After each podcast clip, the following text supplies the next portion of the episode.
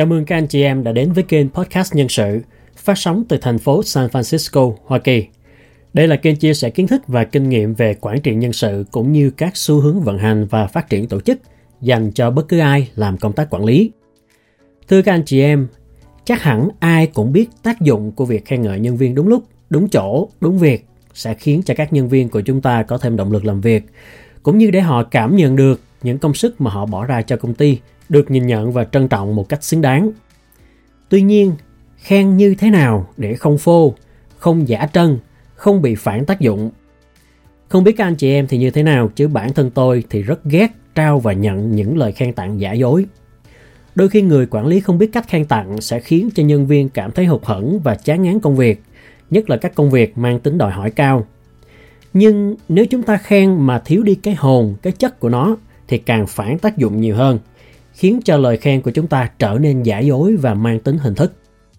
Trong bài podcast này thì tôi sẽ chia sẻ với các anh chị em cách làm sao để đưa ra những lời khen bảo đảm hiệu quả, thiết thực, mang tính động viên và thể hiện sự trân trọng đối với những đóng góp dù to hay nhỏ của nhân viên trong đội nhóm hoặc công ty.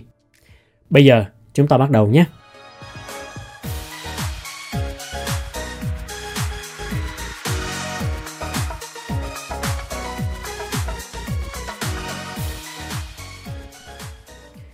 Thưa các anh chị em, ai trong chúng ta cũng biết đưa ra một lời khen thật sự không tốn kém của mình cái gì hết, nhưng lại có tác dụng cực kỳ lớn trong việc khích lệ nhân viên và làm tăng sự gắn bó, cam kết và cống hiến của nhân viên đối với công ty. Họ sẽ làm việc với ý thức tự giác cao hơn, chăm chỉ hơn, sáng tạo hơn. Mặt khác còn phát triển được mối quan hệ thân thiết với nhân viên, tạo thiện cảm và giúp cho họ có được một trải nghiệm công việc tích cực.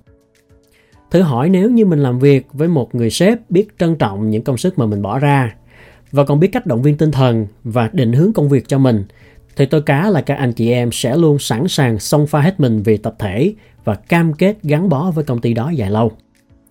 Bản thân tôi cũng có nhiều bạn bè làm việc ở các tổ chức khác nhau, các công ty khác nhau mà dù họ được săn đón ở các nơi khác nhưng họ nhất định gắn bó với công ty mà họ đang làm.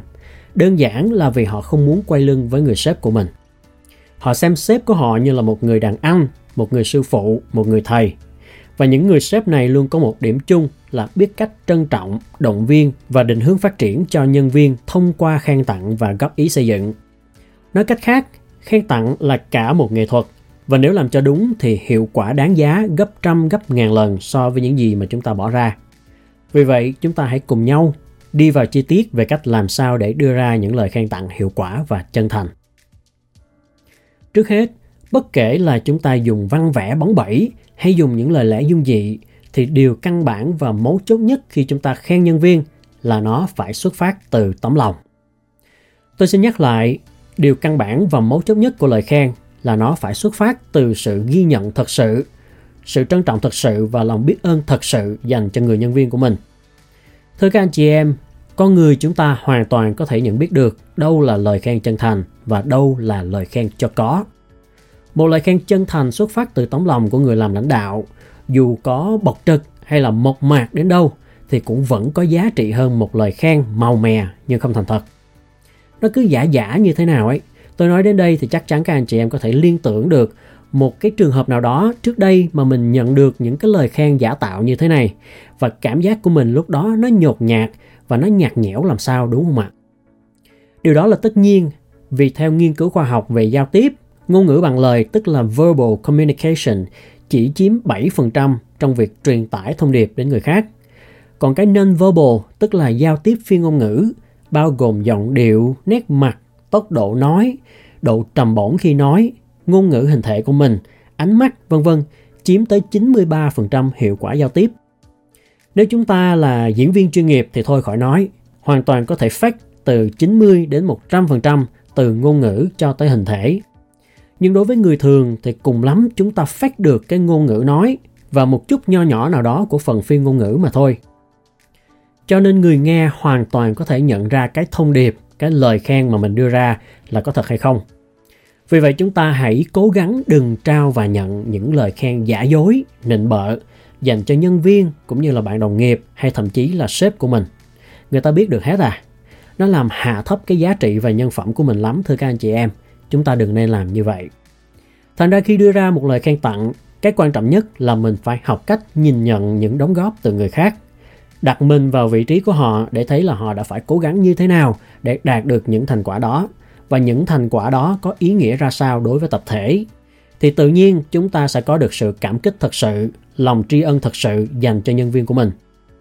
Sự chân thành chính là xuất phát điểm đầu tiên và cũng là quan trọng nhất mà chúng ta cần phải có khi chúng ta đưa ra lời khen nhân viên. Thứ hai là hãy khen tặng một cách cụ thể, rõ ràng. Các anh chị em thử nghĩ xem, nếu mình phải dành ra rất nhiều thời gian để edit một bài viết hay là chuẩn bị một bản báo cáo tài chính nào đó và sếp của mình đưa ra hai lời khen như sau. Thứ nhất, em làm việc tốt lắm, anh rất cảm ơn em. Thứ hai, anh biết em đã bỏ ra rất nhiều thời gian và công sức để soạn bản báo cáo này. Công ty mình rất may mắn khi có được những nhân viên cần cù và hết lòng như em. Anh cảm ơn em rất nhiều. Thì theo các anh chị em, mình nghĩ lời khen nào có tâm hơn Tất nhiên là lời khen thứ hai rồi đúng không ạ? Khen thì cũng cần phải bỏ cái tâm của mình vô một chút. Cần công nhận rõ ràng cụ thể là người ta đã phải bỏ ra thời gian, công sức và khen tặng một cách khéo léo về sự cần cù và hết lòng của người ta. Chứ không nên chỉ là em làm tốt lắm, chị làm tốt lắm, anh làm tốt lắm. Tất nhiên là trong cái cuộc sống hàng ngày thì chúng ta đôi khi ít có cơ hội thích hợp để khen tặng một cách đầy đủ cho nhân viên. Thành ra chúng ta hay sử dụng những câu khá là ngắn gọn và điều đó hoàn toàn bình thường nhưng khi chúng ta có dịp thích hợp nên khen nhân viên một cách đầy đủ và thể hiện cái tâm, cái sự công nhận của mình ở trong đó. Và lời khen đầy đủ, cụ thể cần có những vế nào? Vế thứ nhất là cần công nhận những công sức mà nhân viên đã bỏ ra cho cái công việc hay cho cái task cụ thể mà họ vừa hoàn thành đó. Giả sử như viết một bản báo cáo, thiết kế xong một cái poster, soạn xong chương trình đào tạo nhân viên, vân vân. Vế thứ hai là cần thể hiện sự biết ơn đối với công sức của họ. Chỉ cần nói đơn giản là anh rất cảm ơn, hoặc công ty mình rất may mắn, hoặc team mình rất cần những người như em, vân vân. Vế thứ ba là nêu lên đức tính tốt đẹp ở nhân viên để họ thấy được cái giá trị của họ. Tôi cần nhấn mạnh chỗ này một chút. Chúng ta nên khéo léo tập trung lời khen về đức tính của nhân viên hơn là khen về thành tích. Điều này có ảnh hưởng rất lớn đến sự phát triển và gắn kết nhân viên về lâu dài.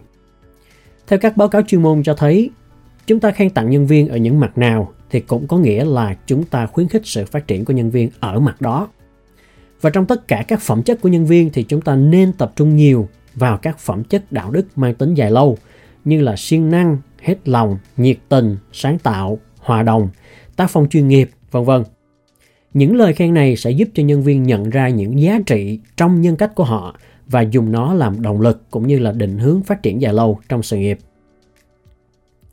Mà như các anh chị em cũng biết, môi trường công sở không phải chỉ là một nơi để nhân viên đến làm việc, bán công sức, bán thời gian để nhận lương hàng tháng, mà còn là nơi để bồi dưỡng nhân cách cũng như là tác phong làm việc cho họ.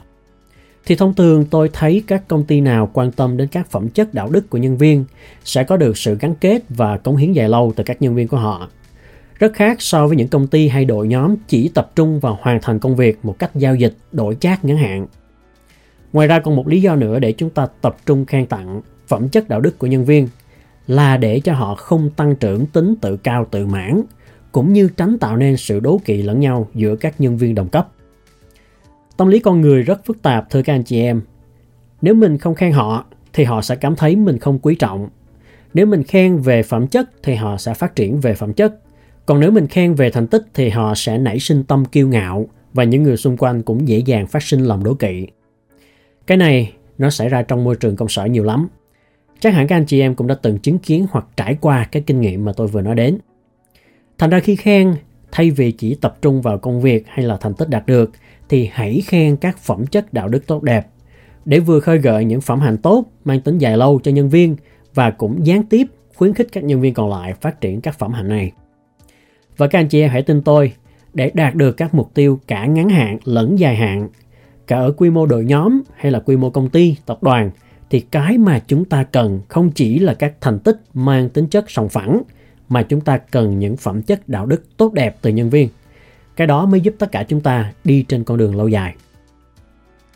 Thứ ba là hãy khen tặng ngay cả khi kết quả không được như ý muốn. Khen nhân viên khi họ hoàn thành tốt công việc thì nó quá dễ rồi, nhưng khi công việc không được hoàn thành tốt như mong đợi thì sao? Theo kinh nghiệm của tôi thì mình vẫn nên khen tặng và công nhận những công sức mà nhân viên đã bỏ ra dù kết quả có như thế nào đi chăng nữa.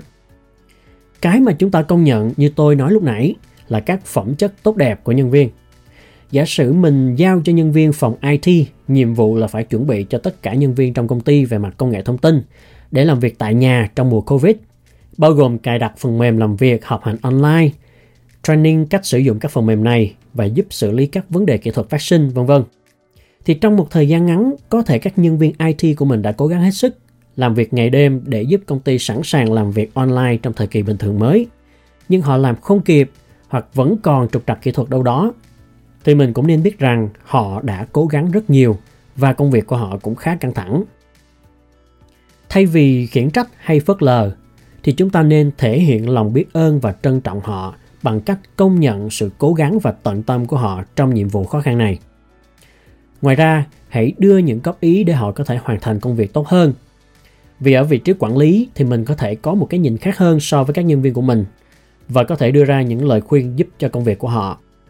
Hoặc thậm chí là trong khi khen tặng họ, mình có thể hỏi họ cụ thể là mình có thể giúp gì được cho họ để họ hoàn thành cái task này hay họ có ý kiến gì để giúp công việc hoàn tất đúng tiến độ hơn. Tôi nghĩ khi chúng ta làm việc với nhau trên tinh thần xây dựng và thực sự quan tâm lẫn nhau, sẵn sàng giúp đỡ nhau vì bức tranh chung của cả tập thể thì sự gắn kết nhân viên cũng như là chất lượng công việc cũng sẽ được nâng lên rất nhiều. Vậy trong ví dụ tôi vừa nêu ra thì mình có thể khen nhân viên như thế nào đây? Giả sử như trong một buổi họp, chúng ta có thể nói Thay mặt công ty, tôi rất cảm ơn các anh em ở phòng IT đã hết lòng hỗ trợ chuyển đổi số cho toàn thể nhân viên trong tuần qua để chúng ta có thể làm việc online trong thời gian đại dịch. Tôi biết là các anh em phòng IT đã cố gắng rất nhiều và làm việc hết công suất, nhưng do thời gian quá gấp rút nên vẫn chưa hoàn tất cài đặt phần mềm cho toàn bộ nhân viên. Không sao hết, tôi nghĩ là toàn công ty đều hiểu, đều thông cảm và rất biết ơn những nỗ lực của các anh em. Tôi có một góp ý là nếu chúng ta có thể chiêu nạp các nhân viên khá vững về IT tại từng phòng ban và giao cho họ một phần công việc trong chính phòng ban của họ thì họ có thể sẽ gánh vác được một phần khối lượng công việc mà các anh em bên IT đang làm. Giả sử như họ có thể giúp training cho team của họ chẳng hạn, hướng dẫn team của họ sử dụng các phần mềm học online, vân vân thì những task này chúng ta có thể chia bớt cho các nhân lực có kinh nghiệm tại từng phòng ban. À, và tôi hy vọng là các nhân viên còn lại cũng sẽ hỗ trợ phòng IT hết lòng để chúng ta có thể hoàn thành được nhiệm vụ lần này để đưa công ty trở lại hoạt động bình thường càng sớm càng tốt. Đó là ví dụ về lời khen tặng, đồng thời đưa ra gợi ý về giải pháp khi nhân viên chưa hoàn thành hết nhiệm vụ. Những lời khen này vừa mang tính công nhận, vừa mang tính khích lệ và định hướng cho nhân viên của mình đi tiếp, nhất là trong những giai đoạn khó khăn. Tất nhiên không phải lúc nào mình cũng nói dài như vậy, mà mình nên có sự linh hoạt, uyển chuyển trong cách sử dụng lời khen. Khi nào thì mình cần nói một lời ngắn gọn, gần gũi là đủ, và khi nào mình cần trang trọng hơn thì dần dần các anh chị em sẽ tập cho mình kỹ năng khen ngợi nhân viên một cách tự nhiên và hiệu quả. Thứ tư là hãy khen tặng và phản hồi nhiều hơn, thường xuyên hơn nữa. Theo các nghiên cứu cho thấy thì thế hệ millennials ngày nay rất thích được công nhận và phản hồi tại chỗ hơn là đợi tới các buổi họp hay là các buổi đánh giá nhân viên định kỳ.